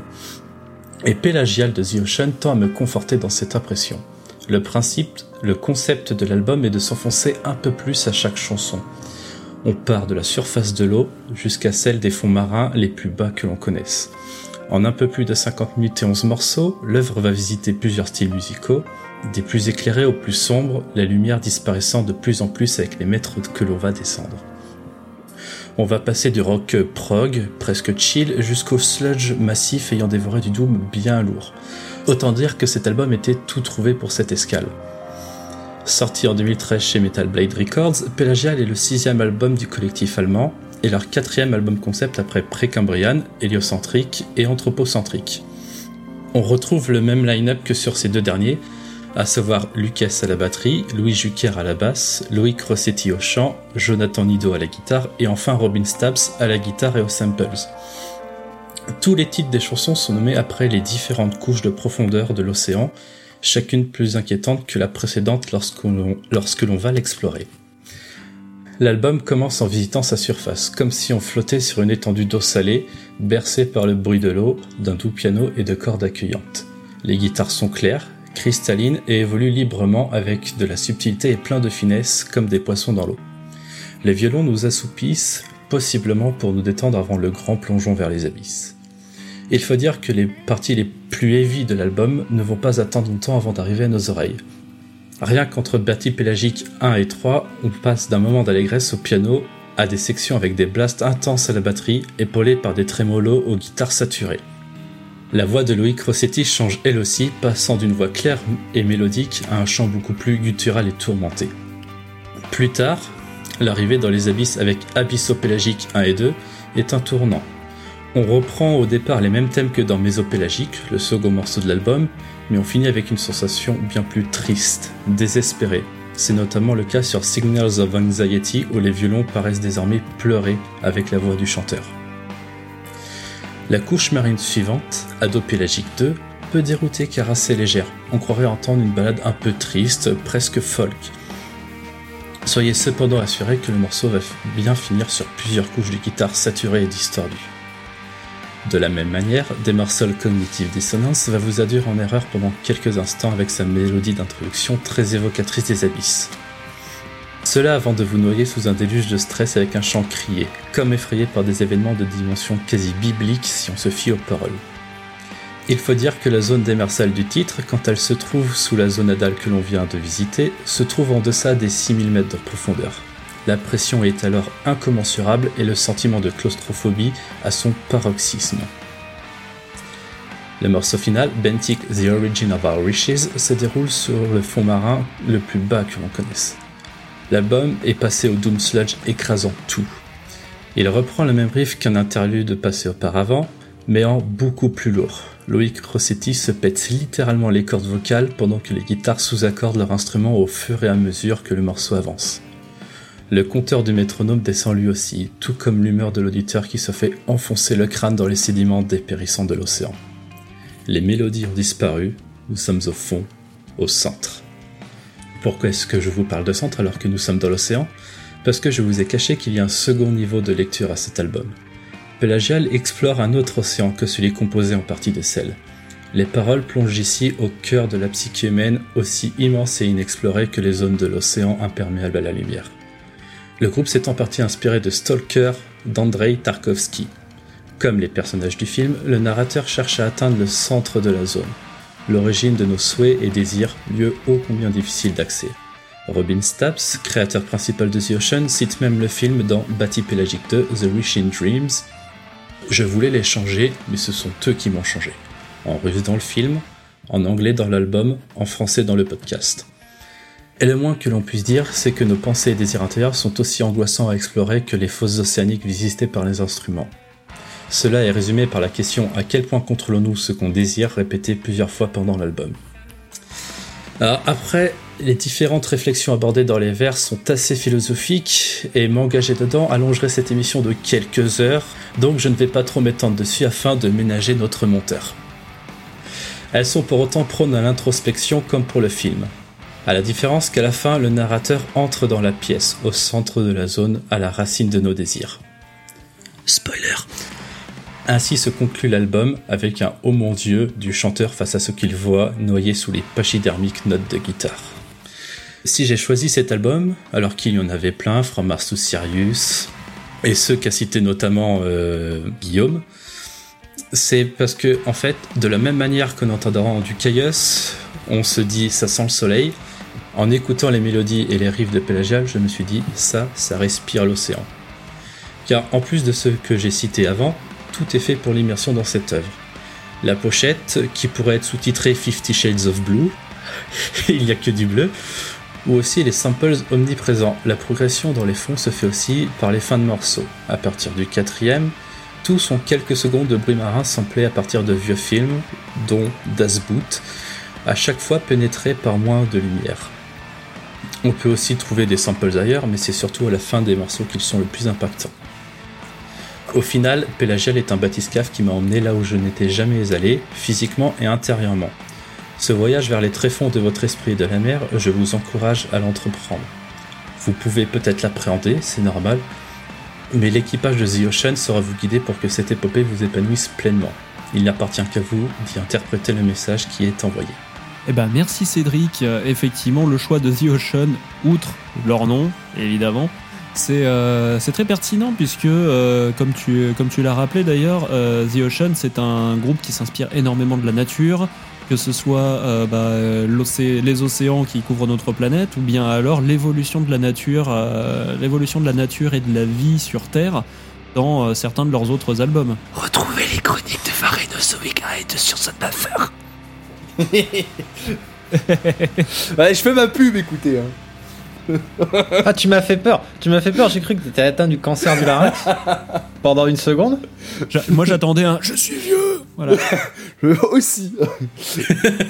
Après, je pense que Pelagial était l'album parfait pour The Ocean de par le simple fait qu'en 2001, lorsque Robin Staps arrive à Berlin pour créer son groupe, il s'est pas mal tronitroué la tête pour savoir quel nom choisir pour euh, son groupe qui était vachement influencé par Neurosis. Et il s'est, dit, bah l'océan c'est bien, parce que l'océan à la fois ça rappelle justement ces, euh, ces rivages paisibles et calmes qu'on a pu aborder avec euh, Shelter, ou Dive. Et ça, ça, rappelle, aussi- ça rappelle aussi de l'autre, côté de la piécette, c'est de ces entendus massifs d'eau qui sont très meurtrières quand les vagues décident de se déchaîner. Et ça représente très bien la musique de The Ocean, surtout sur Pelagial, qui est je pense leur album phare. Si vraiment vous voulez commencer par The Ocean, je vous conseille vraiment Pelagial, car euh, en plus d'être dans la thématique parfaite pour cet épisode, et surtout euh, le meilleur condensé de ce qu'a pu faire The, Ocean en termes d'harmonique. Et c'est vrai que tu m'apprends aussi euh, toute cette, seconde partie qui est liée à l'esprit humain et inspirée par Stalker, qui me rend d'autant plus pas objectif justement sur euh, cet album que je considère vraiment comme euh, le paroxysme créatif de The Ocean. Oui, en tout cas, euh, Pelagiol est effectivement, d'après ce que j'ai pu constater, euh, il me semble l'album le plus réputé et le plus apprécié de The Ocean. Oui, tout à fait, tout à fait. Ah bah clairement, euh, oui, il se trouve dans mon top 10 des albums sortis la- lors de la précédente décennie, oui. Oui, d'ailleurs, euh, c'est un album que moi j'apprécie tout, particu- tout particulièrement. Euh, étant euh, un fan récent de The Ocean, je me suis un peu retapé toute leur discographie et celui-là se démarque très très clairement. Pareil, il a, une vraie vraie force de composition qui est vraiment. euh, elle est presque égalée par leur dernier, dont euh, Guillaume a fait une chronique d'ailleurs qui est succulente. Mais franchement, il se démarque très très clairement et il est très très très bon. Parmi les meilleurs les meilleures œuvres de metal prog moderne, je dirais. Alors, puisqu'on parle des compositions, le Sachiez-tu, cet album au départ était pensé comme un instrumental. C'est pour ça aussi que c'est très poussé. Ça s'entend. Et c'est d'ailleurs pour ça que aussi sur Spotify notamment, vous pouvez retrouver la version instrumentale de l'album euh, la cool. Alors en fait, je tiens à faire mon, mon touche pipi qui se la pète. Euh, l'idée, l'i- l'idée d'avoir fait des fait albums instrumentaux ne date pas de Pelagiol, mais des euh, Centric Records comme ils l'appellent. Donc euh, depuis Heliocentric sorti en 2010, ils ont décidé de faire un album bonus ne contenant que justement les parties instrumentales de l'album, alors que pourtant c'est depuis 2010 qu'ils sont leurs meilleurs chanteurs depuis le début. Loïc Rossetti, je te salue. Non mais moi ce que, ce que je veux dire c'est qu'au départ, The euh, Pelagial, il n'y avait pas prévu d'avoir du chant dessus. On n'empêche que c'est un des rares groupes qui peut se permettre de faire ça parce qu'ils ont des, vraiment des, des pointures Oui, aux guitares, à la batterie et à la basse. C'est tout à fait.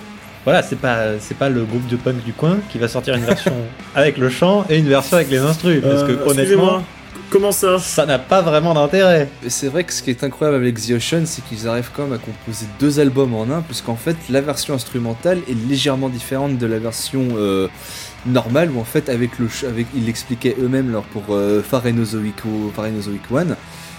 Je suppose que Pelagial est la- Pelagial a la même chose, mais euh, quand ils ont composé l'album en version instrumentale, il y avait des euh, parties, des, des teintes de clavier, d'autres couches supplémentaires d'instruments qu'ils ont enlevées pour pas euh, pour pas submerger le tout avec la voix de Loïc. Ce qui fait que ces autres teintes se sont retrouvées sur la version instrumentale, qui fait que les deux albums, que les deux albums en fait se complémentent et sont à la fois différents les uns des autres, alors que pourtant c'est juste une version où il n'y a pas de voix. Et c'est d'ailleurs pour ne rien enlever à la performance de Loïc qui est vraiment un ex il complémente vraiment très très bien tout ce qui se passe en, en fond. Tout à fait, ouais. Même s'il est, il est vraiment bien imbriqué. Et voyez The Ocean en live aussi, hein, ses prestations sont assez folles. Complètement. Juste pour Loïc, écoutez le chant sur le deuxième morceau sur Mésopélagique et écoutez son chant sur le dernier morceau. Oui, il, il- il y a un range quand même. Il y a un sacré spectre vocal, c'est clair. Est-ce qu'il y a des choses à ajouter euh, sur The Ocean? Bah, The Ocean, euh, clairement, en fait, euh, ce que j'ai dit tout à l'heure sur le côté euh, l'océan des abysses et l'océan de, la plage et de la surface, bah, The Ocean, est l'océan des abysses, quoi. C'est-à-dire que il se rapproche un petit peu au niveau de, un peu dans ce, que fait Drake Chapin en termes de musique, mais en termes d'idées, que c'est l'océan dans sa forme, pas pour nous, en fait. Dans sa forme où, quand tu descends suffisamment, t'atteins un autre monde. Parce que, par exemple, je pense que les bestioles qui sont euh, dans la partie euh, du bas de l'océan n'ont rien en commun avec les bestioles qui sont à la surface. Pourquoi? Parce qu'on résiste à une pression énorme. Et que voilà donc c'est juste donc t'es dans un autre monde une autre réalité complètement parce que t'es dans un truc qui est complètement différent de ce qu'on a sur la surface de la planète et du coup c'est vrai que euh, à l'écoute c'est ça quoi Pour recouper avec ce qu'on disait sur notre, dans notre épisode sur l'espace, euh, The Ocean, cette fois-ci, nous rappelle aussi que l'océan, en tout cas de notre point de vue humain, bah, à partir d'une certaine profondeur, c'est un lieu de grand péril puisqu'on n'est pas censé y aller. Et on pourrait même évoquer un parallèle cinématographique, je pense notamment à The Abyss bah, de James Cameron. Plus récemment, il y a eu un film qui s'appelait Underwater qui se passe également à 20 milieux sous les mers. Et qui est un film que considère comme un film d'horreur d'ailleurs. Ou Aquaman. Ou Monsieur Juteux, tel qu'on l'appelle aussi dans le, dans le- Avec la pire reprise de Toto de tous les temps. Oh putain, Toto par Pitbull alors là. Et on remercie Pitbull. Dale, comme on dit. Mr. 305 Au secours. Eh, désolé pour ceux qui aiment ce morceau. hein. On- n'est pas, on est, c'est pas l'intention d'être méchant envers vous. hein. C'est juste, c'est juste pas terrible quoi. Pour- Pour être gentil. Putain. Est-ce qu'on peut repasser sur de la musique qualitative, s'il vous plaît? Oui, nous pouvons. Nous pouvons repasser sur de la musique qualitative puisque, bon, Clément, c'est bien de nous rappeler euh, les reprises de Toto, etc. Mais toi, qu'est-ce que tu as à nous proposer pour rattraper justement cet affront? Ah, écoutez, euh, je peux essayer de tenter de parler d'un autre truc. euh, enfin, déjà, on a été très éclectique en termes de, des genres qu'on a choisi un peu euh, pour cette thématique. C'est vrai. On a eu la bulle un petit peu ambiante, un petit peu chill avec un, un petit peu onirique aussi avec avec Alceste et, et Taiko. Euh, là, euh, je vais essayer de parler d'une œuvre euh, d'un compositeur français aussi, comme Stéphane. Peut-être même d'un de nos plus brillants, à savoir Claude Debussy. Donc un compositeur de classique. Donc on va partir sur une musique qui est plus qui est plus vieille, qui est plus datée, mais qui a qui est en train justement de regagner en popularité de manière récente, un, un petit peu de manière inattendue. Cette œuvre, c'est sans surprise La Mer. Trois esquisses symphoniques qui furent écrites en 1903. Il n'y a rien de plus évident que le titre pour vous suggérer le lien entre cette œuvre et notre thème du jour. C'est la mer dont il s'agit, pure, naturelle, dans toutes ses couleurs et toute sa beauté. Car ici, l'intention est si pure que Debussy a travaillé à ce qu'elle ne traduise nul autre que le symbole cyclique, trépidant et poétique de la mer. Nommer la partition trois esquisses symphoniques est presque un aveu de cette idée de capture des mouvements et de la vision des espaces immenses de l'océan. Inspiré, et c'est bien connu, par les estampes des peintres japonais comme le célèbre Okuzai, dont la grande vague de Kanagawa servira même de couverture lors de la première de l'œuvre à Paris en 1905, deux ans plus tard. Debussy est un nom qui s'inscrit dans un esprit assez unique. Ses œuvres héritent beaucoup du courant du romantisme qui se distingue par de nombreuses caractéristiques que je n'ai malheureusement pas le temps de tout évoquer ici. Cependant, les images claires que sa musique exprime, ces nuances si vives par l'usage unique des tonalités ont amené ses contemporains à le qualifier d'impressionniste, rattachant dès lors ses compositions aux œuvres des peintres de ce même mouvement qui eux-mêmes étaient inspirés par Okuzai. Cependant, le bougre rejettera cette appellation, et ce fermement, refusant qu'on désigne sa musique autrement que d'une façon générale comme de la musique française, par un compositeur français. Pour simplifier, on peut dire qu'en tout cas, ce qui démarque Debussy, c'est la précision et le détail des images qu'il arrive à tirer de son travail musical. On dira simplement que sa musique, elle est extrêmement symbolique. Le symbolisme qui est d'ailleurs un autre mouvement de la musique contemporaine et moderne. Cherchant avant tout l'évocation précise du sentiment que le symbole inspire, ne cherchant pas nécessairement à évoquer toutes les variations et à essorer toutes les déclinaisons possibles de chaque idée qui lui vient, mais plutôt il en extirpe l'essence. Et dans la mer, c'est ce qui est le plus remarquable. Nommé de l'aube à midi sur la mer, le premier mouvement de 25 minutes qui dure au total la pièce est un délicat réveil cyclique des ébats de l'eau. D'abord, il fait nuit, ensuite le soleil commence à se lever, frêle d'abord, on peut entendre les vagues frémir au contact du vent frais du matin qui se lève. Midi vient ensuite, et l'œuvre reprend un second souffle. Le thème emblématique joué au violon s'installe de plus en plus glorieux et avec une amplitude grandissante. Les cycles s'enchaînant d'une crête d'écume à l'autre amènent le final grandiose qui nous rappelle toute la puissance émotionnelle que Debussy sait transmettre. Le second mouvement, jeu de vagues, est plus changeant et dans l'humeur, il est un peu joueur comme le nom l'indique, mais il est serein dans l'ensemble et l'esprit de la mer ne se déchaîne que dans l'acte final.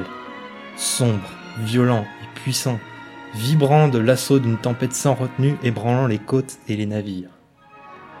Bien qu'elle soit aujourd'hui une des pièces les plus jouées de tout le répertoire de Debussy, à sa première, l'accueil fut plutôt digne de l'hypothermie. Une poignée de contemporains, comme Ravel, lui aussi qualifié d'impressionniste d'ailleurs, furent enthousiastes en l'ayant reçu comme le travail d'un des compositeurs les plus respectés de la scène de l'époque, et le travail d'un de ceux qui avait été le plus novateur de son époque également. Mais au final, la mer, à titre plus personnel, c'est une musique qui évoque tellement d'images qui sont somptueuses et qui sont presque plus fortes que le fait de voir la mer en vrai. Je ne suis pas quelqu'un qui apprécie fortement la mer en tant que, en tant que, en tant qu'objet à voir en vrai, mais en tant que symbole, c'est un truc extrêmement puissant que Debussy est vraiment un des seuls à avoir amené à ces auteurs, à ces auteurs-là. Euh, je n'ai pas reparlé, j'avais hésité pour cette chronique à parler d'Ocean Machine comme Guillaume aussi avait hésité, mais comme je l'avais déjà évoqué, je me suis rabattu sur, sur cette œuvre qui est franchement une des plus belles œuvres dédiées aux océans. Eh ben merci beaucoup Clément, effectivement très belle œuvre de Claude Debussy. Alors comme tu disais, Claude Debussy a été taxé d'impressionniste, on va dire, donc euh, avec euh, justement ce qui est marrant, c'est que l'impressionnisme, bah, c'était euh, c'était pour désigner à la base un courant pictural, donc peinture, et Claude Debussy du coup vient juste après, on va dire la en queue de comète de la période de la musique dite classique romantique où les compositeurs, enfin leur musique en tout cas, se faisait plus figurative, on va dire. Et euh, dans le fait de dépeindre les océans, de dépeindre des, par exemple ici les océans, mais aussi des, ambiances, des moments de la journée, des choses comme ça.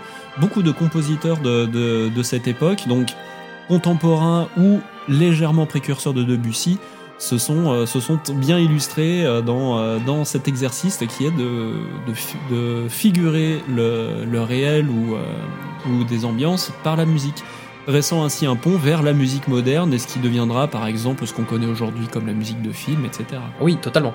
Les, les musiciens de films se sont beaucoup inspirés des musiques de Debussy ou des musiques Mm. de- d'un autre qui s'appelle euh, Korngold, Eric Wolfgang Mhm. Korngold, qui est un Autrichien qui a beaucoup travaillé à Hollywood et qui du coup a influencé quasiment toute la musique de film qui est venue après. Euh, mais bon, il n'est pas trop lié à Debussy, mais c'était juste une parenthèse que ça m'a fait penser. Autre chose que je voulais dire aussi, c'est que ouais, comme tu le dis, la musique romantique, c'est une musique qui évoquait des histoires, des, des images, des choses comme ça. Il y avait cette idée, d'ailleurs, ce concept de musique à programme. C'est-à-dire que les programmes, c'est pas tout à fait comme des thèmes, mais ça, ça joue un peu le même rôle, c'est-à-dire qu'il y a un sens derrière l'œuvre et que ce sens va la guider, quoi. Et euh, du coup, bon, programme, ça fait penser à prog, donc euh, le, le- le- le courant prog qui essaye de faire des, euh, des concepts albums, c'est vraiment pas nouveau en fait. hein. C'est vraiment un truc. À l'époque, ça se faisait déjà. En plus Debussy avec la mer, il tape dans les 25 minutes, ce qui peut être euh, la, le- la, la durée d'un- d'un d'un gros morceau de prog. hein. Vous croyez que King Crimson avait inventé les musiques qui durent euh, 19 minutes? Pas du tout. hein. D'ailleurs, pour venir à la durée, 25 minutes, c'est la durée typique d'un- d'une symphonie normalement. Mais Debussy l'a pas appelé symphonie euh, pour une raison qui lui est propre et qui était un peu propre à l'époque aussi, c'est-à-dire que la symphonie, euh, les gens avaient peur d'en faire parce qu'il y a une espèce de, de, de superstition euh, qui est basée sur euh, rien d'autre qu'une espèce de billet de confirmation qui est que à ta neuvième symphonie, tu meurs. c'est la, la- la- c'est, vrai, ça se vérifie. Il y a beaucoup de compositeurs classiques qui sont morts au moment de rédiger leur dixième symphonie ou avant, après la neuvième. Beethoven, Putain, j'étais pas du tout au courant. Putain, Et ça, c'est un truc qui a terrifié des, des dizaines de compositeurs, notamment Gustav Mahler, qui Ouais. était un, un Allemand. Lui, il était terrifié par ça. Il a, il a, il a écrit, euh, plus, en vrai, il a écrit plus de 10 symphonies, mais il les a pas nommées comme ça, parce qu'il s'est dit, si j'en écris une dixième, je crève. Et l'ironie du sort, c'est qu'il est mort en écrivant sa dixième symphonie. il s'est arrêté à la symphonie, à la symphonie numéro 999. voilà. Après le club des 27, euh, la club, le club des 9e. Donc, si j'en crois ce qu'il dit, euh, c'est pas la théorie de à la deuxième symphonie, il meurt et on incarne son fils. Ça ne marche pas. Ah non, non. ça ne marche pas. Ça ne marche pas, non. Putain, est-ce qu'il y a des, est-ce qu'il y a un jour eu un groupe de métal symphonique qui s'est, qui qui s'est appelé euh, dixième symphonie ou un truc comme ça? Ça pourrait être très ironique. Ah, bah, Symphonie Bah, X, Symphonie Symphonie, X, Symphonie- Symphonie X. Symphony X, du coup. Mais ouais. Mais oui, c'est le Symphonie X. Oh, cette révélation Alors je pense pas que ce soit lié, mais c'est très drôle. Illuminati Mais par contre, Symphony X, c'est du metal Oui, prog, oui. c'est pas du metal Non, mais- symphonique. Oui, mais ça marche quand Mais même. bon, Ah, si ça se trouve. Bah, Metal Symphony qui a quoi comme, comme nom connu Nightwish, non? Entre autres, oui. Oui, c'est le plus connu. Oui, oui. Ouais, mais eux, eux, attends, rappelle-moi, ils ont plus de 10 albums, non? Euh. Ouais, parce que sinon ils seraient tous morts à partir du dixième album, mais bon, ça, ça serait un peu chaud. On va peut-être pas appeler le métal symphonique des Non, non, symphonies, non, les gars. non, non. Pas de malheur, pas de malheur. Ah, là, là, on part dans une parenthèse un peu indigne. euh, là. Ouais, c'est pas tout à fait pareil. Oui. C'est honteux Bah pourtant, euh, je sais pas, euh, moi quand j'écoute Wishmaster, je trouve que ça fait très ça fait symphonie de Debussy, c'est pareil. Non. Roundabout no. Pour revenir à Debussy. Oui, revenons à Debussy, Euh, s'il vous plaît. ce- ce- c'est c'est pas c'est pas explicitement euh, nommé symphonie mais il savait que c'était comme une symphonie quoi il c'était pas par rapport à- nécessairement à cette euh, à cette prédiction de la dixième symphonie mais euh, voilà enfin mais il y a, y a- y a des trucs comme ça il y a des superstitions genre euh, qui traînent encore un peu par exemple Philippe Glass qui est très moderne et qui est toujours euh, à Contemporain, actuelle, il est plus que moderne. là. il est contemporain et il, il a nommé une symphonie numéro 10 avant d'écrire sa neuvième. c'est assez drôle aussi de. Malin. Tu sais, genre, il s'est dit, les gars, j'ai trouvé un loophole. Je, je peux écrire, je peux écrire 50 symphonies si je veux, tant que je la nomme pas numéro 9. Eh, il fallait y penser. Mais bref. Pour revenir à Debussy, voilà, euh, enfin, c'est, une des pièces les plus jouées vraiment euh, de son répertoire et vraiment, il faut, saluer euh, son influence vraiment massive au niveau de, l'utilisation des symboles, des contrastes et au niveau de la composition aussi. Vraiment, il a vraiment mis beaucoup de trucs en place. Des pièces les plus jouées avec la suite bergamesque que je salue, qui était Mm. jusqu'à ce que tu nous proposes la mer, hein, une des seules symphonies que je connaissais de Debussy. Euh, Dis-moi si je me trompe, mais ça fait comme mais, euh, Debussy est une des là c'est la seule exception que c'est un des rares compositeurs euh, un des rares compositeurs de musique savante occidentale hein, parce que si je commence à appeler ça de la musique classique j'en connais deux trois qui vont me tomber sur le nez Ouais, Jean-Link the, Sun, quand même. Au secours. alors je crois que c'est alors, alors, je crois que c'est Metallica Oh qui, a- qui a non. dit justement que ça s'appelle de la musique sa- de la musique savante occidentale Ah oui, c'est vrai que ça aussi, c'est une très bonne référence, du coup, oui, je, je, je me m'étonne pas que t'aies peur, c'est- Il y a beaucoup, beaucoup de gens, enfin certaines personnes en tout cas, tiquent sur le mot parce que la musique classique c'est censé, c'est censé renvoyer aussi courant. à la période classique. Mais c'est ça, la musique, au, cou- au courant de la musique classique, où justement là il y a eu une grosse effervescence de, de compositeurs. Mais euh, ce que je parle surtout, c'est que Debussy est un des rares compositeurs donc de musique classique. On va, on va, on va, on va, on va faire nos hérétiques, euh, qui euh, de français, français qui ont réussi à, qui ont réussi à percer, qui ont réussi à percer le livre de l'histoire. Ah, Pas le seul, Attention. surtout à cette tension. Je, je suis un profane, justement, je pose la question. C'est clairement le compositeur de, du romantique le plus connu en France. Après, il y, a, il y a quand même des poids lourds comme Gabriel Fauré Oui. qui ont été contemporains de Debussy, Ravel, Maurice Ravel, oui. Oui, Maurice Ravel. Ravel, incroyable compositeur et orchestrateur. Mhm. Et Euh, Camille Saint-Saëns peut-être aussi à l'époque. Camille 500, évidemment. C'est alors, la danse macabre, tout le Ah monde connaît la oui, j'avais oublié je vous rappelle que, je rappelle que moi la musique que j'écoute, ça parle de droge, donc. Non mais t'inquiète. non mais c'est vrai que par contre, par rapport à tous ces noms-là, Mm. Debussy est beaucoup plus connu parce que Mhm. justement, je pense qu'il y a une puissance évocative qui l'aide beaucoup pour ça et Oui. sa composition est vraiment même même pour euh, même pour des gens qui ont baigné dans le dans la, dans la musique classique depuis petit, Debussy se démarque vraiment. Il est il a une aura très spéciale. Parfait. Tu parlais des films, effectivement, je t'avoue que moi, la première fois, parce que, alors, je l'avais peut-être sûrement écouté euh, quelques fois auparavant, mais ça faisait très longtemps, et là, quand j'ai écouté, j'ai pensé au film Disney. C'est vrai que ça fait un petit peu, euh, ça fait un petit peu, ouais, Disney, mais pas nécessairement les, non- les longs métrages. Ça, les courts métrages Disney qui étaient très musicaux justement, quasi muets, euh, quasi muets, et qui étaient juste, euh, ouais, sur des pièces de, de musique classique en fait la plupart du temps. C'est une musique qui aurait très bien pu être euh, utilisée pour Fantasia, par exemple. Oui, Voilà. bah oui. Bah, ça a failli. Une autre composition de Debussy a failli atterrir dans Fantasia, c'est Claire de Lune. Oui. C'est sa, c'est sa plus connue. Et il a failli, il a Ah, failli bah oui, sur celle-là, le oui. Fantasia original de 1940. Mais il était coupé au montage. Oui, parce qu'on rappelle, il y a eu Fantasia 2000, mais bon, qui s'en souvient? Moi Stravinsky, Fantasia 2000, Et donc, incroyable. euh, Je ne saluerai pas Walt Disney, c'est tout ce que je dirais. oui, moi non plus. Voilà, après, ouais, Walt Disney, voilà. Euh, pour revenir au film, euh, le final du troisième mouvement, c'est moi où il y a quand même un truc, enfin, il y a une ligne mélodique, c'est Duel of Fates quand même. Un peu. C'est vrai que ça y fait beaucoup penser. Les, derniers, les derniers instants du troisième mouvement, Il y a un côté Duel of Fates qui est inévitable, c'est vrai. Je fais bien de le remarquer. De quoi John, John Williams s'inspirer du classique? Non. Non, ça n'arrive pas. Oh. Non, mais non, mais attends, mais John Williams, c'est plutôt celui qui était euh, l'inspirateur. Euh, Debussy a sûrement dû s'inspirer Ah oui, de John oui, Williams, je pense. Ça me paraît logique. ouais, ouais, ouais. D'ailleurs, d'où la célèbre citation de Debussy qui disait Franchement, Johnny, je lui dois tout. Rappelle, tout ce qui est sur internet est vrai. C'est Gandhi qui l'a dit. Et ouais. Peut-on évoquer précisément l'album qui a servi pour l'écoute de La mer de Debussy? Parce que, évidemment, ça c'est aussi une constante dans la musique classique. Certaines œuvres euh, emblématiques ont eu le droit à des réinterprétations d'autres chefs d'orchestre aussi connus.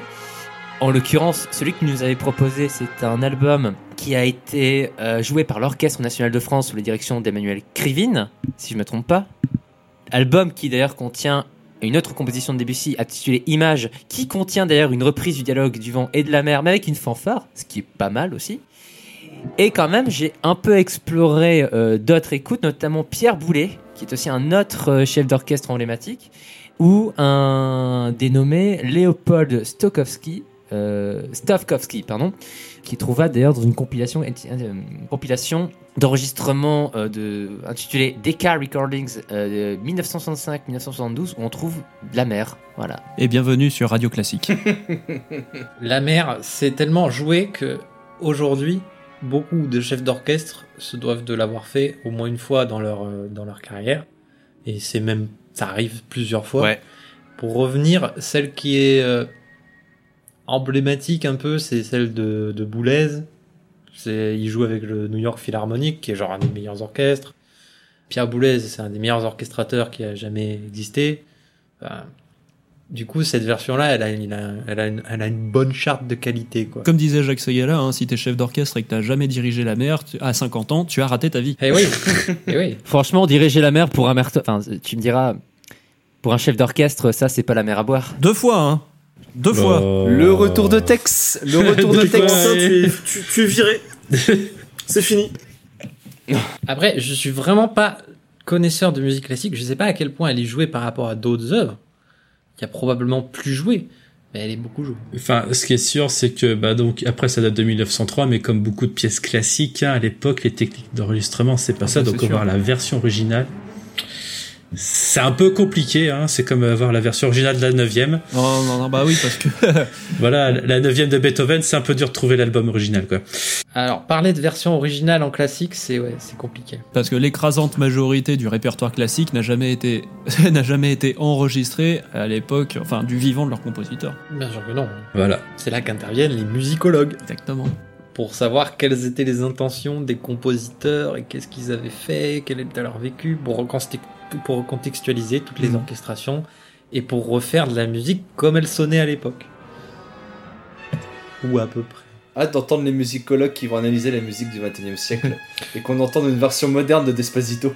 Bah, ils, ils auront juste à cliquer. Hein. Bah ouais. Nous, on a enregistré au moins.